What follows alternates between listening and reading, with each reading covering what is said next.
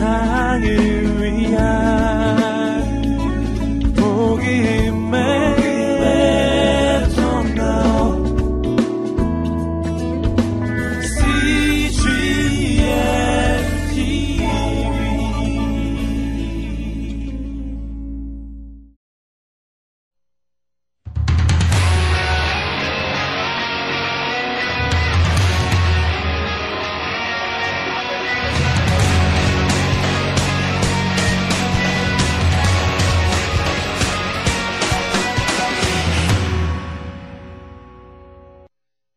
this one, we're saying that marriage involves intimacy in all areas for it to be fulfilling.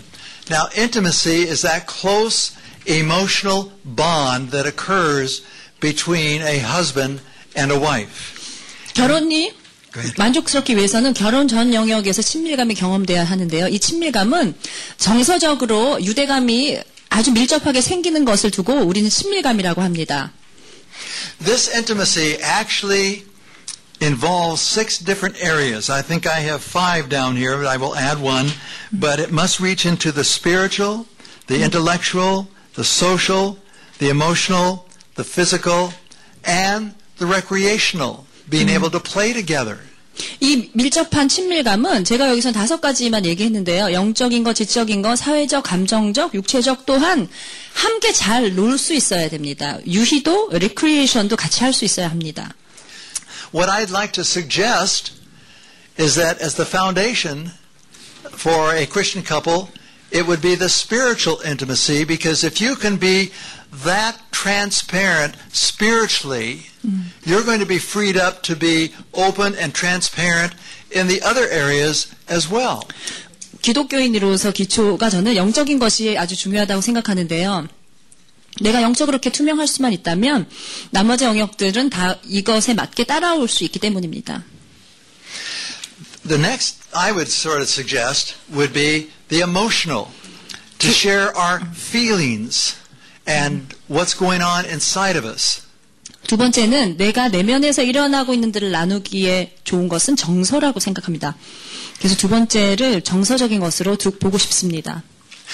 But for some of us, because of what we experienced in childhood or the lack of encouragement within the home, some of us didn't learn a feeling vocabulary. We don't know the words to use to explain this stuff that's going on inside of us. 그런데 유년기의 경험이 부족해서도 그럴 수 있고 가정에서 격려를 많이 못 받고 그런 훈련을 못 받았기 때문에 내 안에서 일어나는 것들을 현상을 표현할 단어가 부재한 분들이 많습니다. I had to learn a feeling vocabulary. It helped me because many of the men that I've worked with in counseling, especially um, left brain, strong left brain men, engineers, um, they didn't have a feeling vocabulary to explain what was going on. But once they learn it, then they're freed up and they can really communicate better with the woman in their life.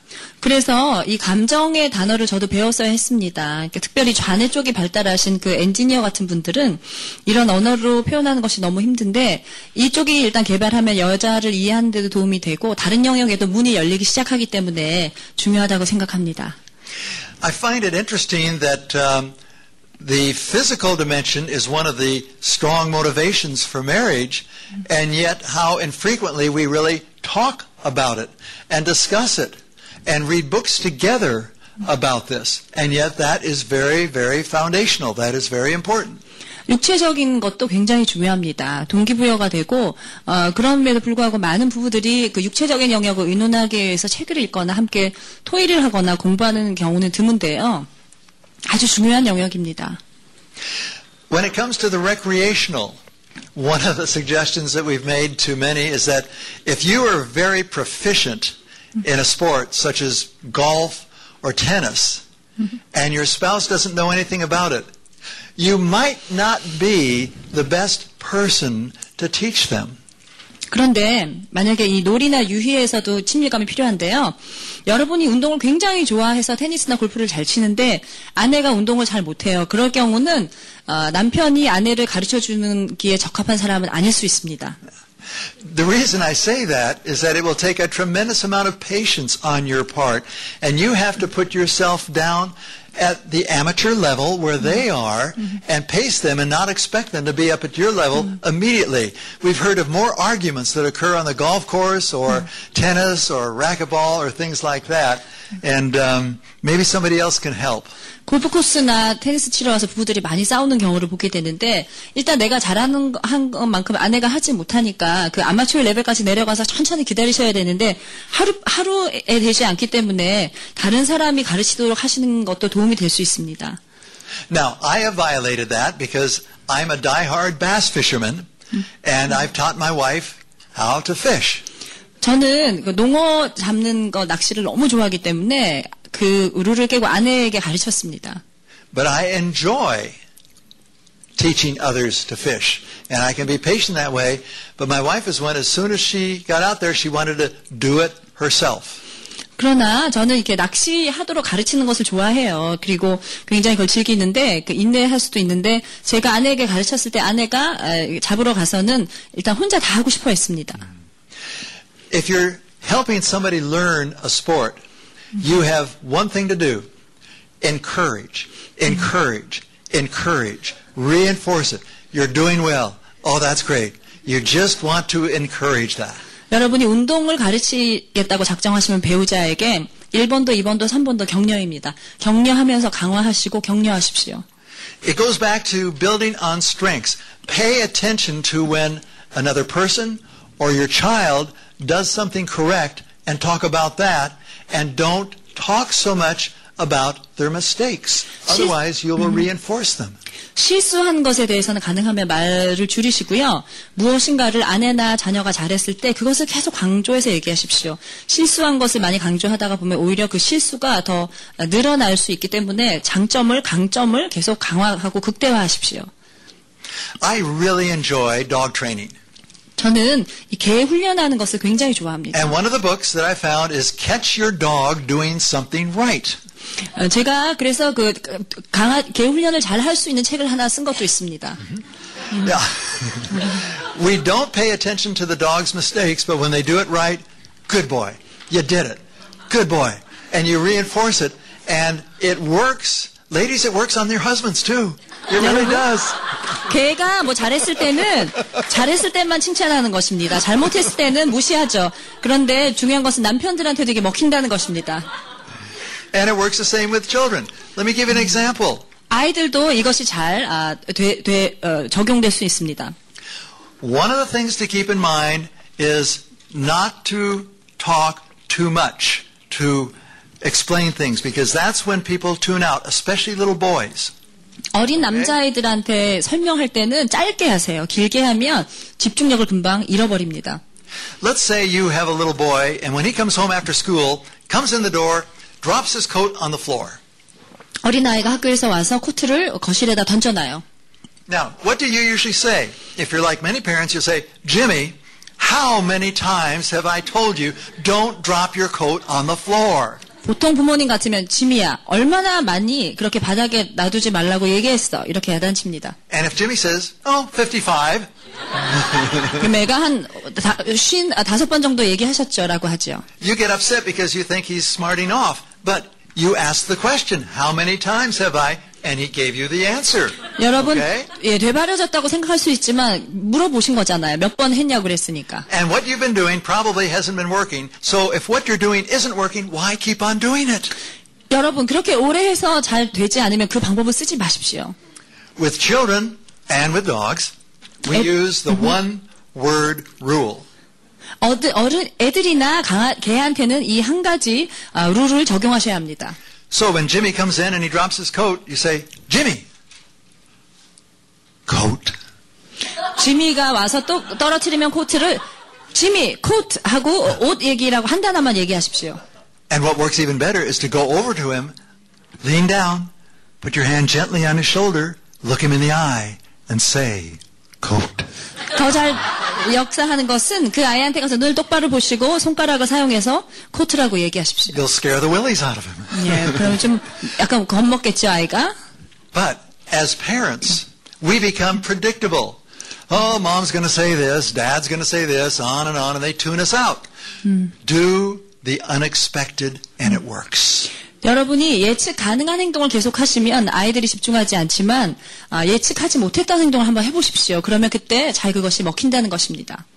There is a book over there called How to Talk So Your Children Will Listen. And it's using principles like that. And it's the same way in our interaction. If what you're saying to your spouse isn't getting through, try a different tack. Don't just keep on saying it again and again and again and reinforcing it. Mm-hmm. 그래서 계속 똑같은 말을 반복해서 그것이 더 강화되게 하지 마시고요. 저희 제가 아이들이 잘 들을 수 있도록 가르치는 책도 저술한 것이 저쪽에 있는데 다른 방법을 한번 써보십시오. 그래서 이제는 그것을 다 정말 그 속으로부터 내면으로부터 받아들일 수 있어서 함께 반응할 수 있도록 어, 도와주십시오. Under social intimacy, where you talk about having friendships, who's the one in your marriage who chooses the friendship? Is it both of you? Or does, is one person basically the social director? 여러분, 어, 그 사회적 영역에 대해서 그 친밀감을 우리가 살펴보기 원하는데요.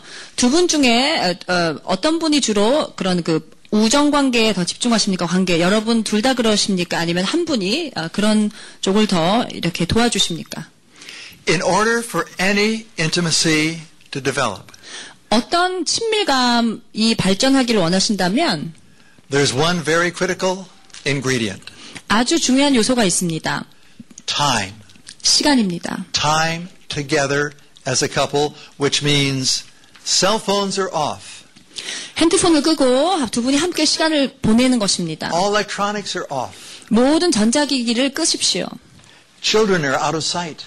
그리고 애들이 눈에 보이지 않는 데로 가시고 두 분이 And you clear your mind so you focus on the other individual. 그래서 상대방에게만 집중할 수 있는 환경을 만드십시오.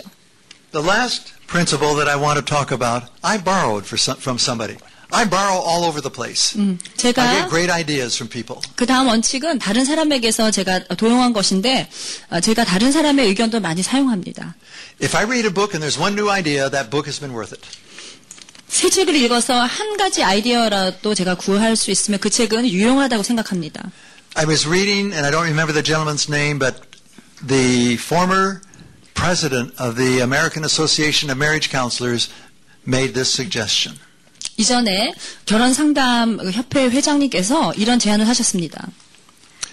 He said, if married individuals would ask themselves the following question and answer it at the end of every day, they would never have to go in and see a marriage counselor. 기혼자가 매일 아, 이런 질문을 하고 대답을 한다면 상담을 받을 필요가 없다고 이분이 결론을 내리셨습니다. And that question is, what was it like being married to me today? 오늘 나에게 있어서 내가 결혼했다는 사실이 어떤 의미가 있는가라고 하는 질문입니다. Some days I think we could say, wasn't too bad.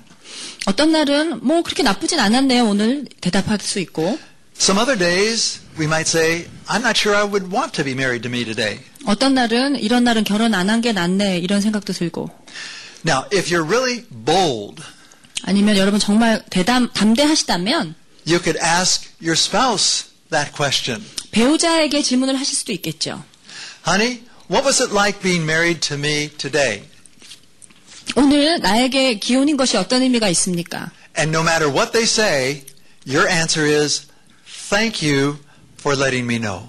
그래서 대답을 어떤 종류의 대답을 해주든지 참 고맙다고 항상 동일하게 대답하셔야 합니다. We can't defend, we can't debate.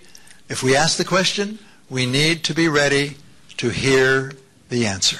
질문을 하셨을 때는 방어적이 되셔서도 안 되고 싸울 태세를 갖추셔서도 안 되고 겸손하게 받는 에, 대답을 받으실 아, 준비를 해야 합니다.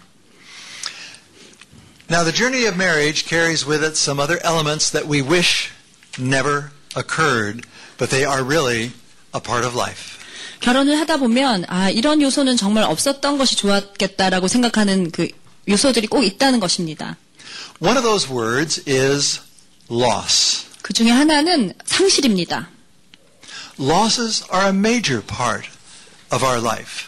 상실은 우리 삶의 아주 큰 부분을 차지합니다.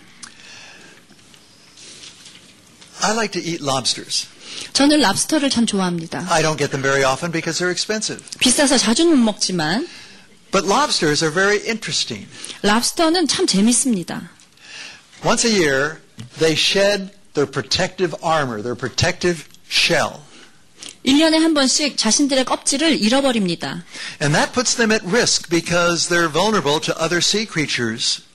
이렇게 껍질을 벗어버릴 때는 다른 그 바닷속 피조물에 노출되기 때문에 위험한 시기입니다. But they do this for two reasons. One, it's for the reproduction time, and secondly, it's a time of growth so that they can get larger. 그런데 이렇게 어, 껍질을 벗은 이유는 두 가지라고 합니다. 재생산하기 위해서, 두 번째는 어, 성장하기 위해서 그렇게 한다고 합니다. 바닷가재가.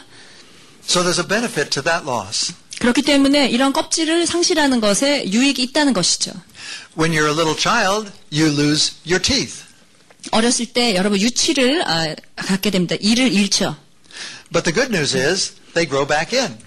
좋은 것은 영구치가 다시 난다는 것입니다. When you're my age and you lose your teeth, they do not grow back in. 여러분 제 나이에 이를 잃게 되면 다시 다 안 자랍니다. Number of years ago, Joyce and I were fishing in the Buffalo River in the Grand Teton National Park. 몇 년 전에 저 저와 조이스가 버팔로 어, 저기 티토 내셔널 파크에서 낚시를 했습니다. For about 10 years, we did a marriage enrichment seminar there for an entire week. 한 10년 가까이 그 뭐죠 결혼 세미나를 그곳에서 10년 가까이 진행하고 있었습니다. We'd have 15 to 20 couples that would come there, and we'd meet a couple hours a day, and the rest of the time, everybody would just play. 예, 15에서 20상 정도가 매년 참석했고요. 한두 시간만 강의하고 나머지 시간은 서로 이제 놀면서 보냈습니다.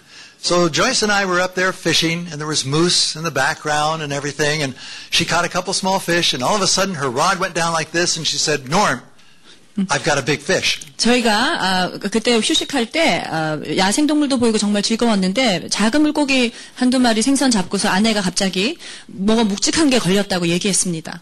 And I said, No, no, it's not a big fish. You're stuck on a rock. 제가 아이고 저기 큰 물고기가 아니고 바위에 걸렸구만 이렇게 얘기했어요. And Joyce said, No, no, this is a fish, Norm. And I said, Now, Joyce, trust me, I'm a man. 그래서. 아내가 계속 아니 월척이라니까요. 그리고 어, 저는 내가 남자니까 알지 아니라고 얘기했습니다. You're stuck on a rock. 바위에 걸린 거야 이렇게 she said, 얘기했습니다. Norm, rocks do not swim upstream. 아내가 oh, you got a fish.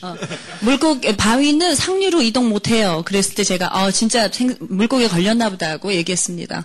So we got it in as a beautiful 17-inch Yellowstone cutthroat trout, two-pounder. 아, 나중에 잡아보니까 17인치 되는 아주 아름다운 그 무지개 송어였어요. And she was excited and said, "Oh, I want a picture of it." But the pictures of your fish, your fish are always bloody and gory. Clean it off so it looks nice and clean. 아, 그런데 아내가 사진을 찍고 싶다고 그런데 피가 좀 있으니까 좀 예쁘게 닦아달라고 얘기했어요. So I took that fish and I knew that they were pretty strong, so I grabbed it and I'm washing it in the river. 제가 그래서 이제 피를 닦아내야 되니까 강에다 넣고 막 흔들었어요. And all of a sudden, 갑자기 it lunged. 아, 이게 어떻게 It got away and I knew I was a dead man. 도망갔고 제가 그때 굉장히 뭐요 죽었다고 생각했어요. But instead of swimming away like most of them did, 그러나 멀리는 가지 않고 it started floating belly up downstream. 위로 떴어요. And Joyce said, Go fetch it, Norm, it's floating downstream. 남편인 저에게 So I went 아내가 running after it and I lunged and I missed it and went all the way to the bottom of the river. 가서 잡아오라고 얘기했습니다. 갔는데 제가 놓쳤어요. And I came up and she said, It's still floating, get it. 저기 흐르고 있으니까 다 더 수영해서 가라고 얘기했습니다. And I ran down past the fish, got in the middle, and just held it, my hands like this, and it came and nestled and I grabbed it. 제가 다시 가서 잡았습니다. And she was upstream, and Joyce was quiet and reserved. She's jumping up and down, and she's yelling, and she's excited because what was lost had been found. 상실됐던 이 물고기를 다시 획득해서 아내가 위에서 막 춤을 추고 야단이 났습니다. 얌전한 스타일인데 조용한 스타일인데 The problem is, with most of the losses that you and I experience, there is no found. 대부분의 우리가 경험하는 상실은 이렇게 다시 획득하는 경우가 거의 없습니다. They're permanent, and they disrupt our lives. 대부분 영구적인 상실이고 우리의 삶을 방해하고 중단시킵니다. And so we need to distinguish between loss and crisis and trauma. 그렇기 때문에 상실이 무엇이고 위기가 어떤 것이고 트라우마가 어떤 것인지 구별을 잘 하면 좋습니다. Loss produces an ache, an emptiness, a sadness. It's like there's a hole in our life. 상실은요, 우리 삶에 구멍이 생긴 것 같이 아프고 공허하고 슬픔을 만들어냅니다. Crisis throws us off balance 위기는 우리로 하여금 평정을 잃게 합니다. and into a state of panic and confusion. 아, 갑작스런 두려움과 혼란 가운데 우리가 들어가게 됩니다. And I could see that a number of you were kind of off balance. 여러분, 그 중심을 잃은 분들을 봤습니다. But that was just for a few seconds. 며칠 동안 그런 것이죠. 잠시 그런 것입니다. When you're in a real crisis, there's that constant feeling of being off balance. 그러나 위기에 진짜 들어가게 되면 계속해서 이런 그 중심을 잃은 느낌이 지속된다는 뜻입니다. Now, the three words that we use are loss, crisis, and then we come to trauma. 그래서 상실 위기 그 다음에 우리가 접하게 된 단어가 트라우마입니다. Trauma is a wounding. 트라우마는 상함을 입는 것입니다. 부상을 입는 것입니다. Now, one of the ways to look at the impact of these three words is to take a look at the brain. 이 세 가지 단어를 보면서 뇌를 뇌, 뇌의 상태를 살펴보면 어, 더 쉽게 이해할 수 있습니다. And so we ask, well, what is it that happens to the brain during loss, crisis, or trauma? 상실이나 위기나 트라우마를 겪을 때 뇌는 어떤 뇌에는 어떤 일이 일어나겠습니까? So you can see loss really impacts the right side of the brain, Uh, the emotional side. 상실이 일어나면 감성이 있는 우뇌가 영향을 받게 됩니다. Unless it's really a very, very severe loss, it does not impact the left side, the thinking side of the brain, all that much. 아주 중증이 아니면 좌뇌 쪽의 사고에는 그렇게 영향을 미치지 않습니다. You can still function. You can go to work. You can still learn. 다시 말하면 공부도 계속 할 수 있고 직장 생활도 할 수 있고 생각은 계속 한다는 것입니다. You might not be as functional or as sharp, but you're still going through life. if you 예전처럼 experience a loss. 아주 샤프하고 그 민첩하진 않지만 여전히 일은 할 수 있다는 것입니다. When you experience a crisis 여러분이 위기를 경험할 때 or a significant loss, what happens is that it not only impacts the right side, but now the left side is impacted. 그러나 심각한 상실이나 위기를 경험하게 되시잖아요. 그러면 우뇌뿐만 아니라 좌뇌도 영향을 받는다는 것이죠. You experience disorientation and shock. 쇼크와 방향 감각을 잃게 되시고 You're stunned. 굉장히 멍해지고 There's a sense of numbness. 마비 같은 그 느낌이 듭니다. It's like somebody came up with a mallet and hit you over the head and you're seeing stars. 누가 이렇게 망치를 갖고 내 머리를 때려서 마치 눈앞에 별을 보는 것 같은 그런 현상입니다. Some of the folks that you are going to minister to in your church are in a state of crisis. 여러분이 사역하실 많은 분들 중 많은 분들이 이런 위기의 상황에 계시는 분들입니다. One of the things to keep in mind and to remember as you minister to somebody who's in a crisis, whatever you suggest needs to be given to them in writing because the minute they leave your room, your office, they've forgotten what you have said. 기억하실 것은 위기에 있는 분들을 도와주실 때는 꼭 서면으로 또 도와주십시오. 그분이 여러분 방을 나가면 그걸 다 잊기 때문에 적어서 글로도 어, 설명해 주십시오. This crisis could be anything from an automobile accident to discovering that your spouse is having an affair, or your spouse said they want a divorce, or the death of a friend. The- There's a multitude, and we will look at these. 이런 위기는 여러 가지가 있습니다. 자동차 사고부터 아내나 남편이 불륜에 빠지는 것, 이혼의 얘기를 듣는 것, 또 친구가 죽는 것, 여러 가지 그런 어려움이 있습니다. So we have loss, we have crisis, and then we have trauma. 상실, 위기가 있고 그 다음에 세 번째로 트라우마가 있습니다. Trauma overwhelms the functioning of the brain. 트라우마가 일어나게 되면 뇌가 아, 작동하는 것을 굉장히 그, 그것에 압박을 줍니다. 압도하게 됩니다. When our brain is operating the way it should, we do pretty well but trauma rewires our brain. 뇌가 제대로 어, 작동하고 있을 때는 어, 괜찮지만 트라우마가 생기게 되면 왜- 뇌가 다시 이렇게 자리를 잡게 되는 것 같습니다. Trauma literally separates the functioning of the left side from the right side. 트라우마가 좌뇌와 우뇌의, 우뇌의 기능을 단절시킵니다. And there are so many more traumatized people in our culture than we realize. 우리가 인식하는 것 이상으로 많은 사람들이 트라우마로 어, 고통당하고 있습니다. There's actually changes in some of the structure of the brain with trauma. Uh, one of the glands, the hippocampus, literally shrinks in size, where the amygdala, the part that um, sort of rages in there, gets larger and takes over. It sort of hijacks the rest of the brain. 뇌 구조도 바뀌게 돼서요. 해마는 아주 작게 줄어들게 되고요. 뇌하 수체는 너무 커지기 때문에 어, 그 역할을 어, 필요 이상으로 많이 담당하게 됩니다. So saying to a person in crisis, just snap out of it or just pray about it, it does not work. 그러니까 트라우마 겪는 사람한테 좀 그만해라. 이제는 어, 기도하라고 이렇게 하는 게 절대로 될 수 없다는 것입니다. Now, for those of you who have the crisis and trauma counseling book, I would highly recommend that you go back and reread those chapters in there on trauma because it talks a lot about the impact on the brain. There's a physiological change within the body with trauma. And understanding that can help us understand the people better and minister better to them.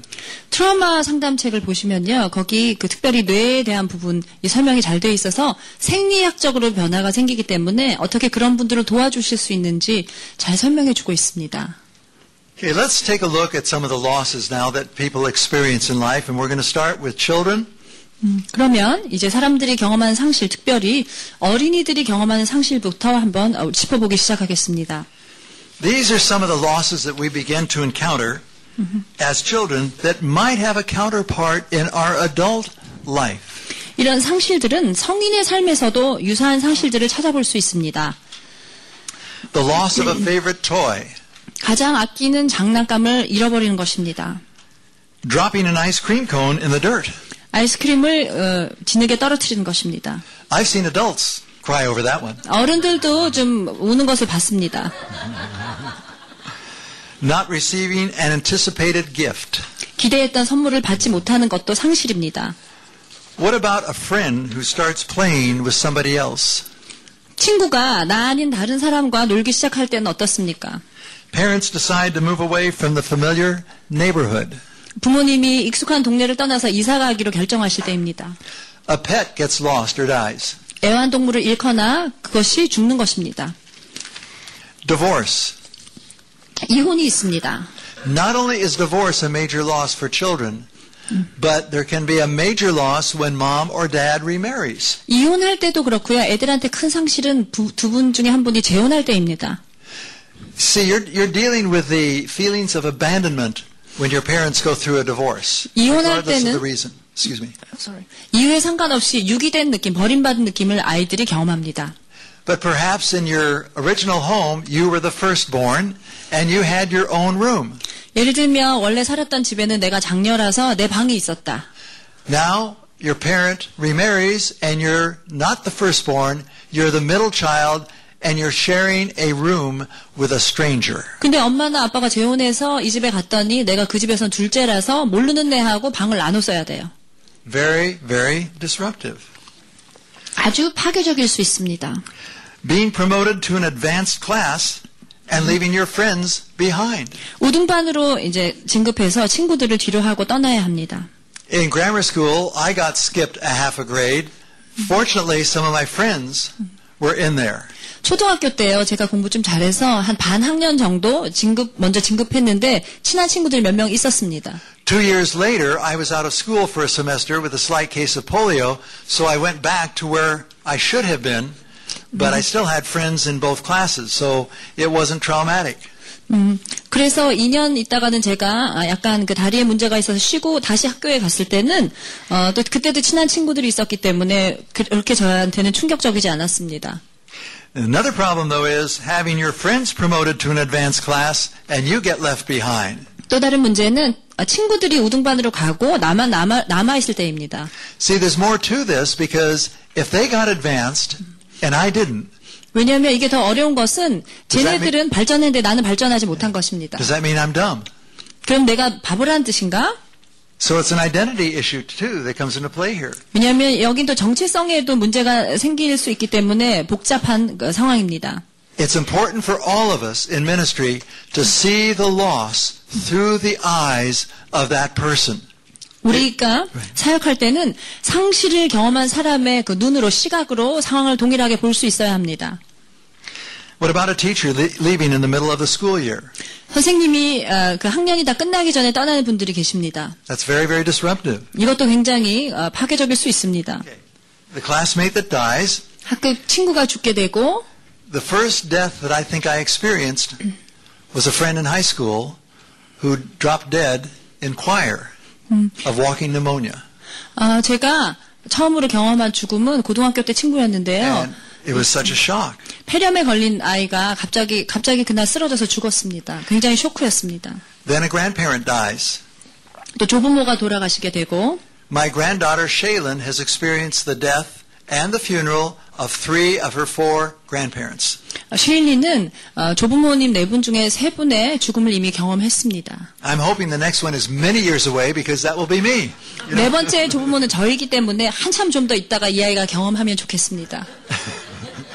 Now the next one is gaining weight. 몸무게가 아, 늘 때입니다. That is a big loss, especially for children. 이것도 큰 상실입니다. 특별히 어린이들한테 그럴 수 있습니다. Discovering you were adopted. 여러분이 또 내가 입양된 것을 알게 될 때입니다. Now my granddaughter has been told right from the beginning that she is adopted.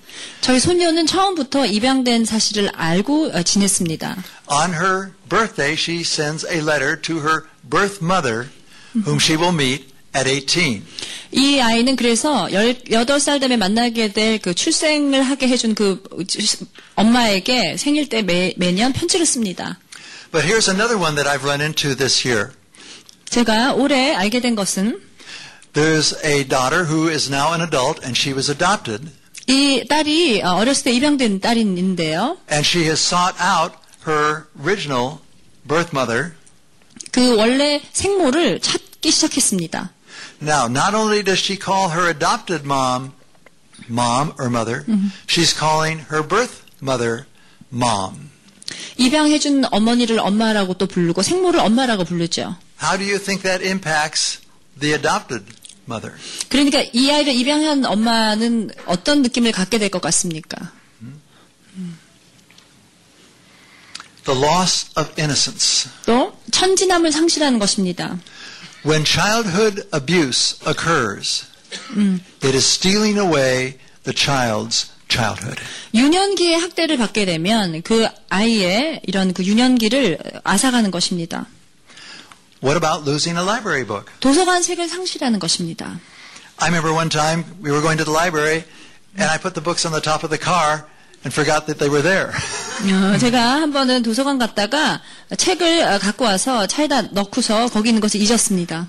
and then another big one for children, catching the tooth fairy in the act. 이효정, 이 사- 일하는 것을 목격하게 되는 것입니다. You know, as adults, we think of some of these and we wonder, how can that be such a loss? But we have to travel back in our minds and our hearts to when we were a child and try to think, what would that have been like for me? 그러나 어른의 입장에서는 뭐 그런 것까지 상실인가 하실 수 있겠지만 어린이의 마음으로 여러분이 어렸을 때로 돌아가서 다시 한번 생각해 보십시오.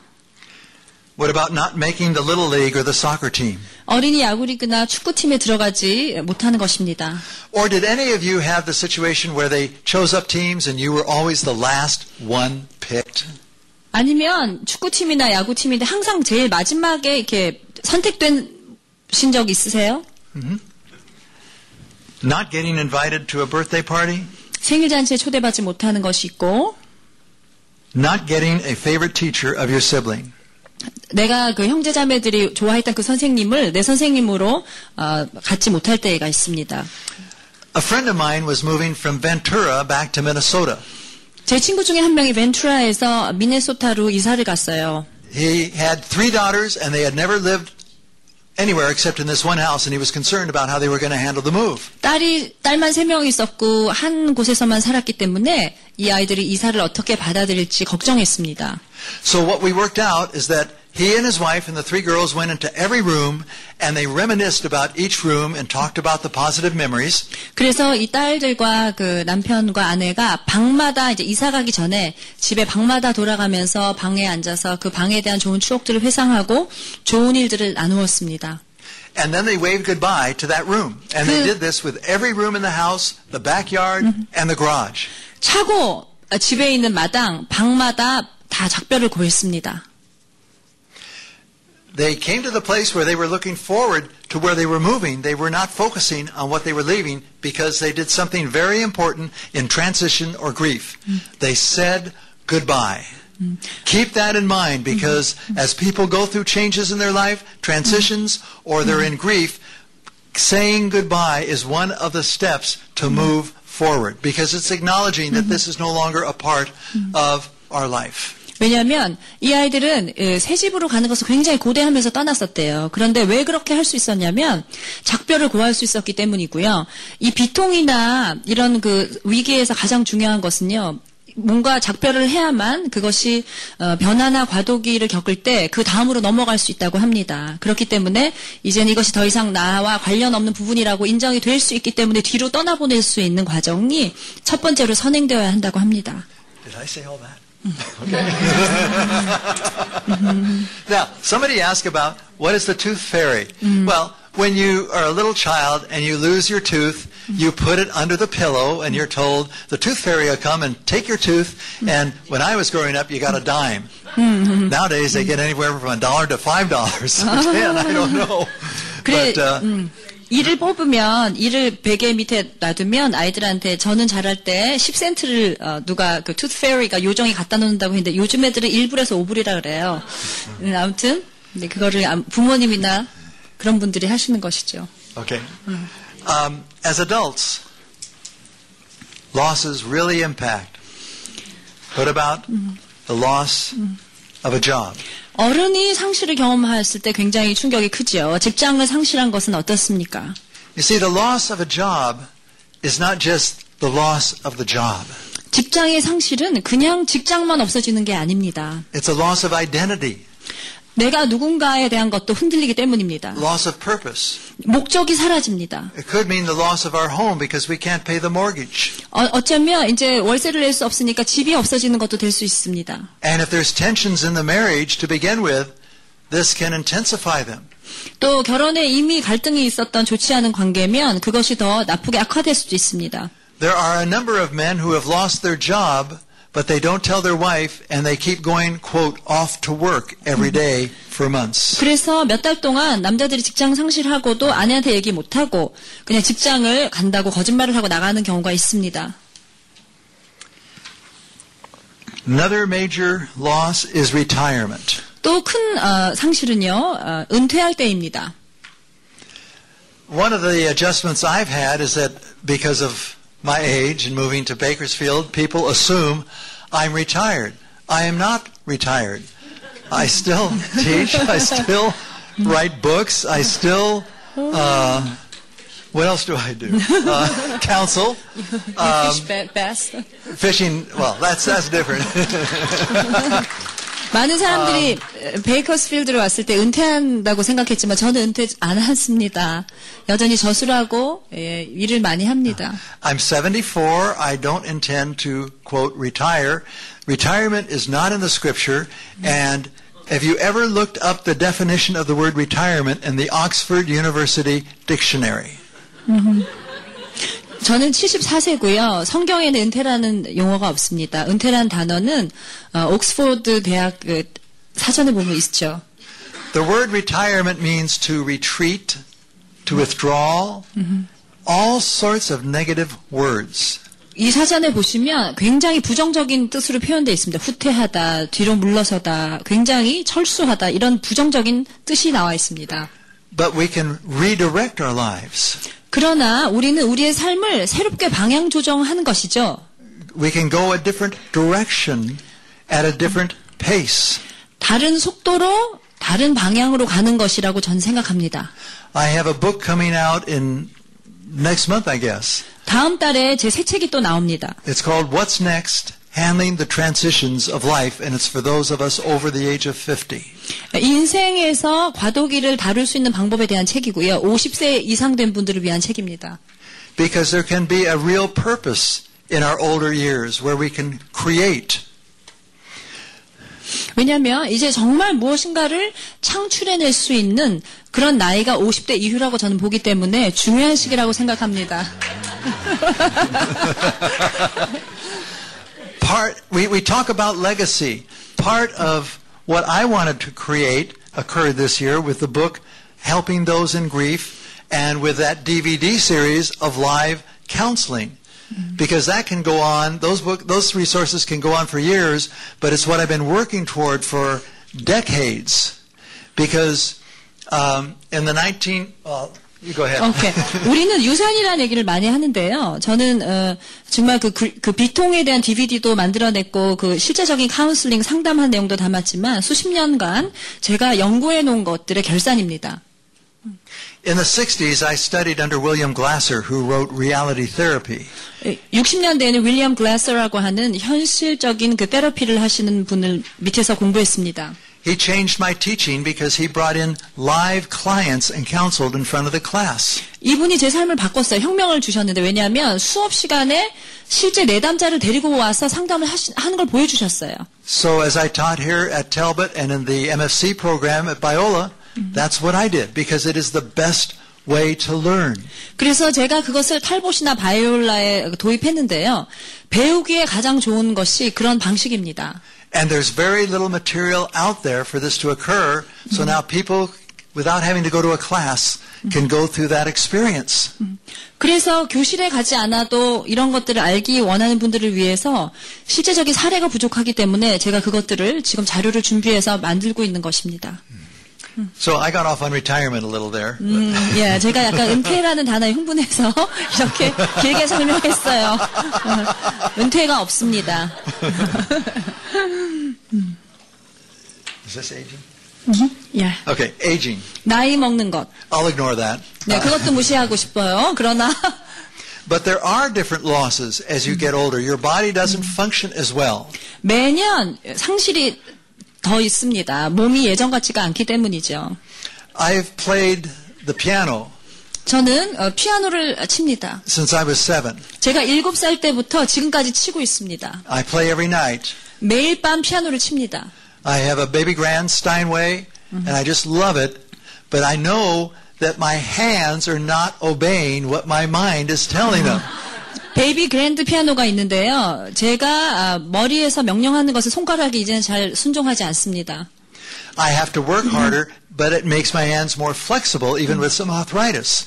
제가 이런 그 손가 손목에 관절염이 좀 있는데도 그래서 애를 더 써야 하지만 이렇게 치고 나면 손이 훨씬 부드러워집니다. And other aspects you feel in your muscles and everything. But that's part of life. And once you get above 70, you begin thanking God every day for that day of life because it truly is a gift. 왜냐하면 여러분 70이 넘어가시게 되면 모든 근육이 옛날과 같지 않기 때문에 저 그야말로 매일매일 주님께 그날 움직인 근육으로 인해서 어, 뭐 육체에 인해서 감사할 수밖에 없다는 것입니다. One of the big things that's happening in our culture now are job changes. Those that are not anticipated or that loss of the job again, But redirecting in something new. I talked to a pastor recently who feels led to leave his church. And I said, What are you going to do? He says, I have no idea. 지금 미국에서 많이 일어나고 있는 상황이요. 예상 못했던 직장의 변동입니다. 이런 상황에 낭망하지 마시고 새롭게 방향을 전환하는데 이 에너지를 쓰는 것입니다. 최근에 어떤 목사님이 교회를 떠나셔야만 되는 상황이 돼서 제가 뭘 할 거냐고 물었더니 대안이 없다고 하셨습니다. Abortion. 낙태도 그렇습니다.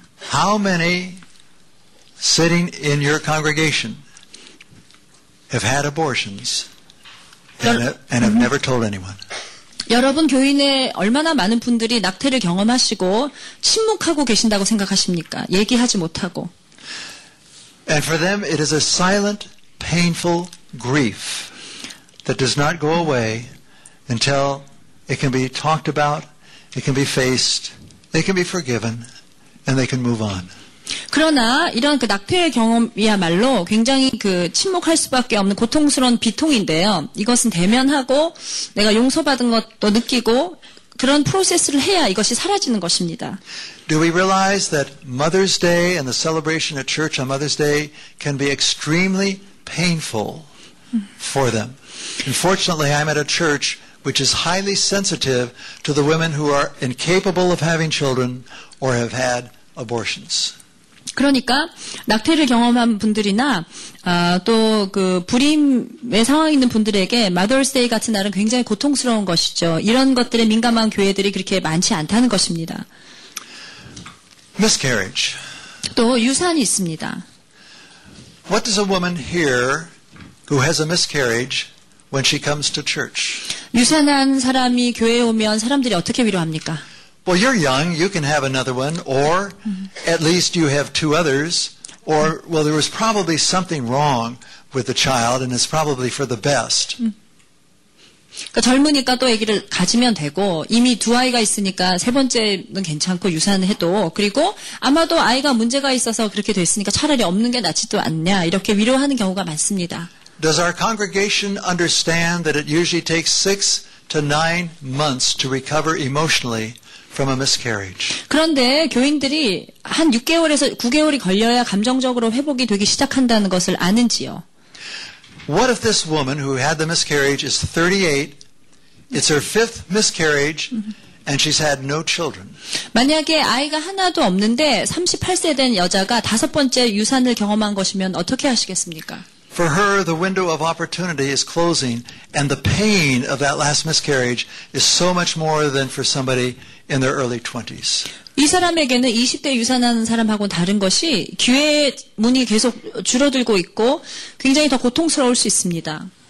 The worst Sunday of the year for my daughter was Mother's Day because she could not have children, so at 40, they adopted.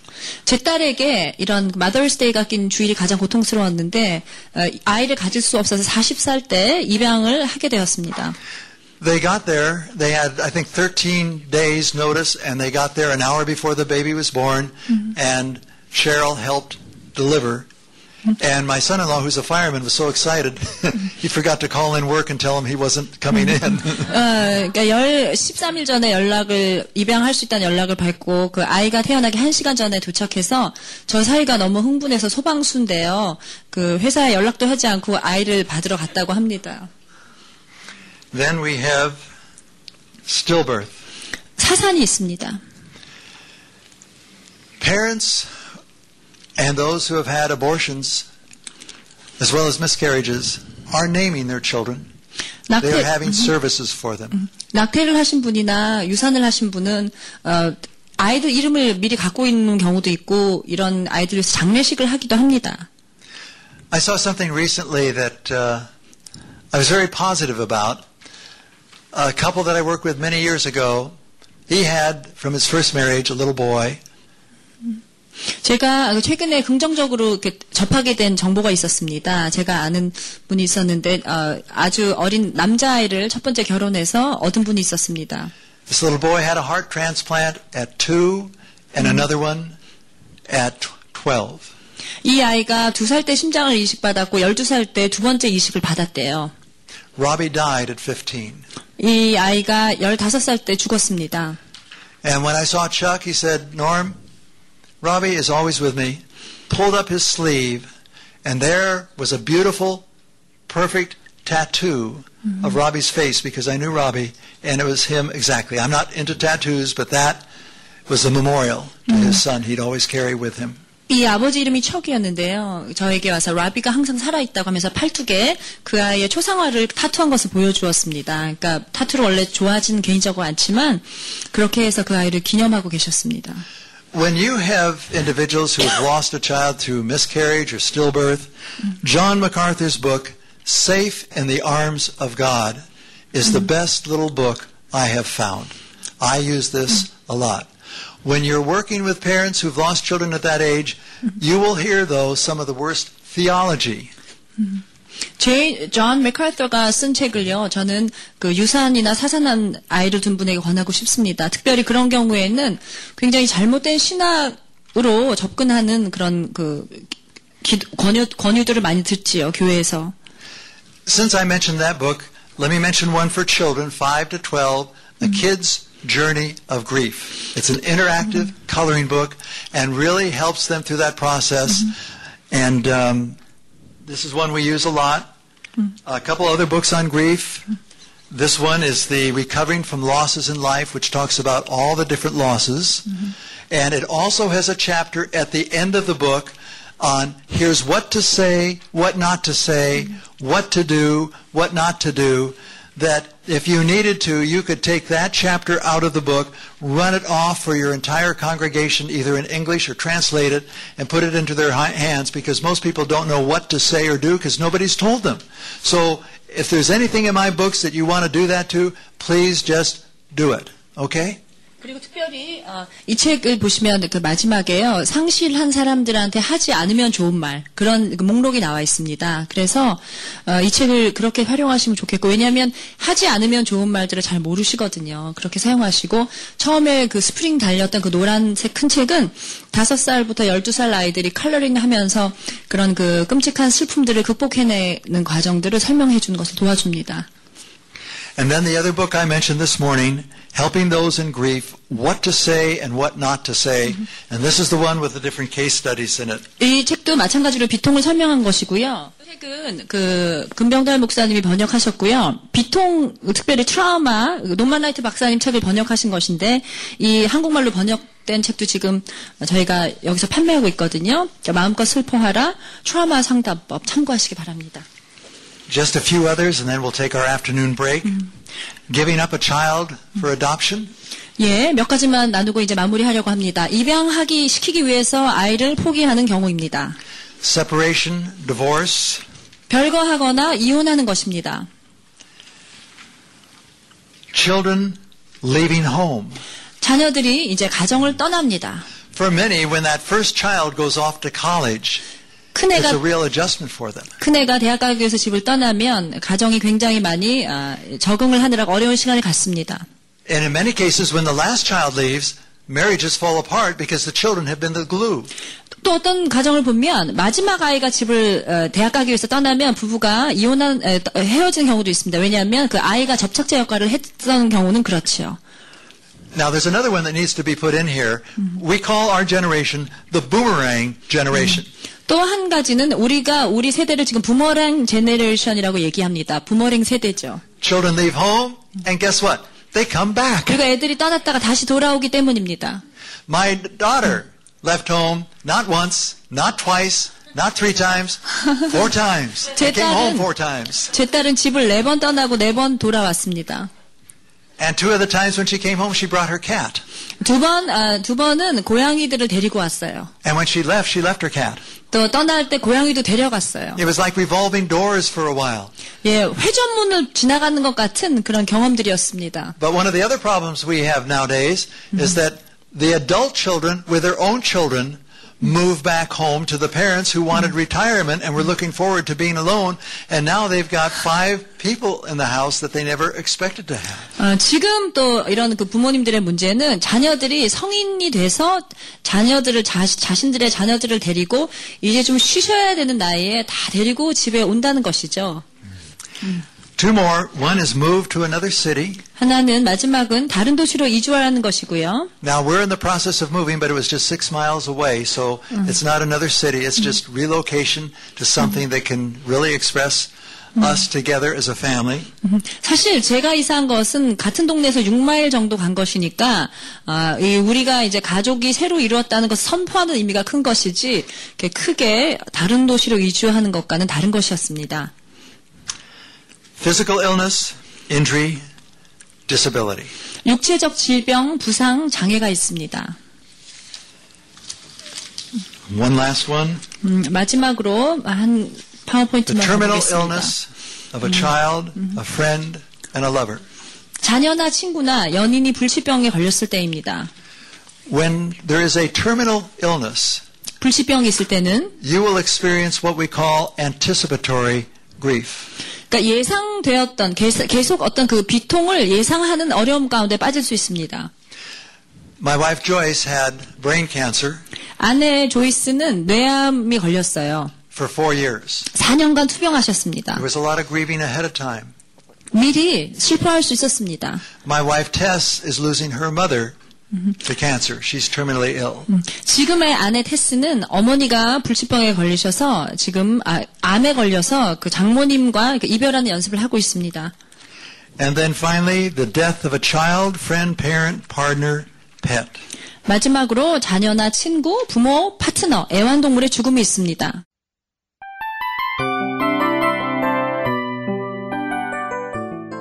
이 프로그램은 청취자 여러분의 소중한 후원으로 제작됩니다.